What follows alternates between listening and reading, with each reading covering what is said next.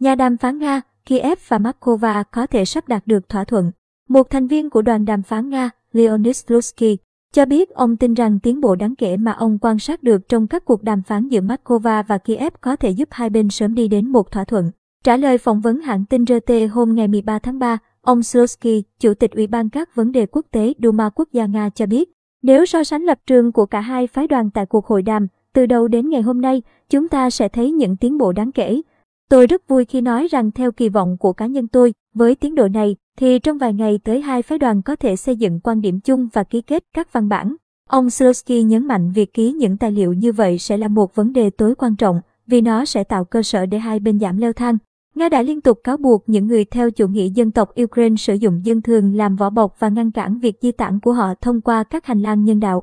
Ông Slosky chỉ trích hành động này, nhưng cho biết cuộc khủng hoảng sẽ được giải quyết trong tương lai rất gần.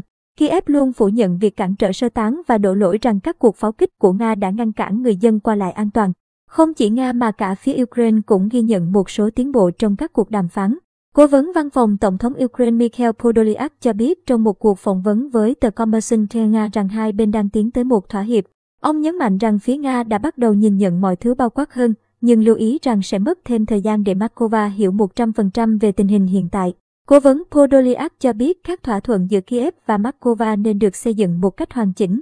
Nó nên bao gồm các điều khoản về việc chấm dứt xung đột, các điều khoản và lịch trình rút quân của Nga, các điều khoản đảm bảo của Hiệp định Hòa bình và mô tả chi tiết về các cơ chế bồi thường vì các nỗ lực tái thiết có thể sẽ tiêu tốn hàng tỷ đô la.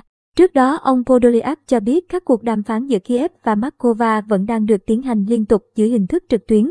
Về phía Nga, phái đoàn vẫn do trợ lý Tổng thống Vladimir Medinsky dẫn đầu. Dự kiến, cuộc họp tiếp theo của hai phái đoàn sẽ diễn ra vào sáng ngày 14 tháng 3. Ngày 28 tháng 2, vòng đàm phán Nga-Ukraine đầu tiên đã diễn ra tại khu vực Gomel, Belarus và kéo dài khoảng 5 giờ.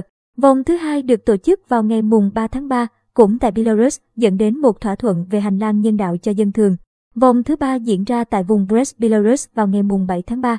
Ngày 10 tháng 3, Ngoại trưởng Nga Sergei Lavrov và người đồng cấp Ukraine Dmitry Kuleba có cuộc gặp bên lề diễn đàn ngoại giao Antalya ở Thổ Nhĩ Kỳ.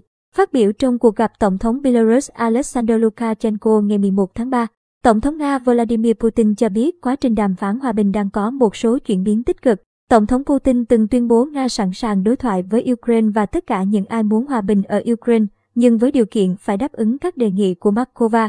Những đề nghị này bao gồm việc Ukraine phải giữ lập trường trung lập và duy trì trạng thái phi hạt nhân, phi quân sự hóa, phi phát xít hóa đất nước, công nhận Crimea là một phần của Nga, công nhận chủ quyền của Cộng hòa Nhân dân Donetsk và Cộng hòa Nhân dân Lugan trong biên giới hành chính của các khu vực Donetsk và Lugan.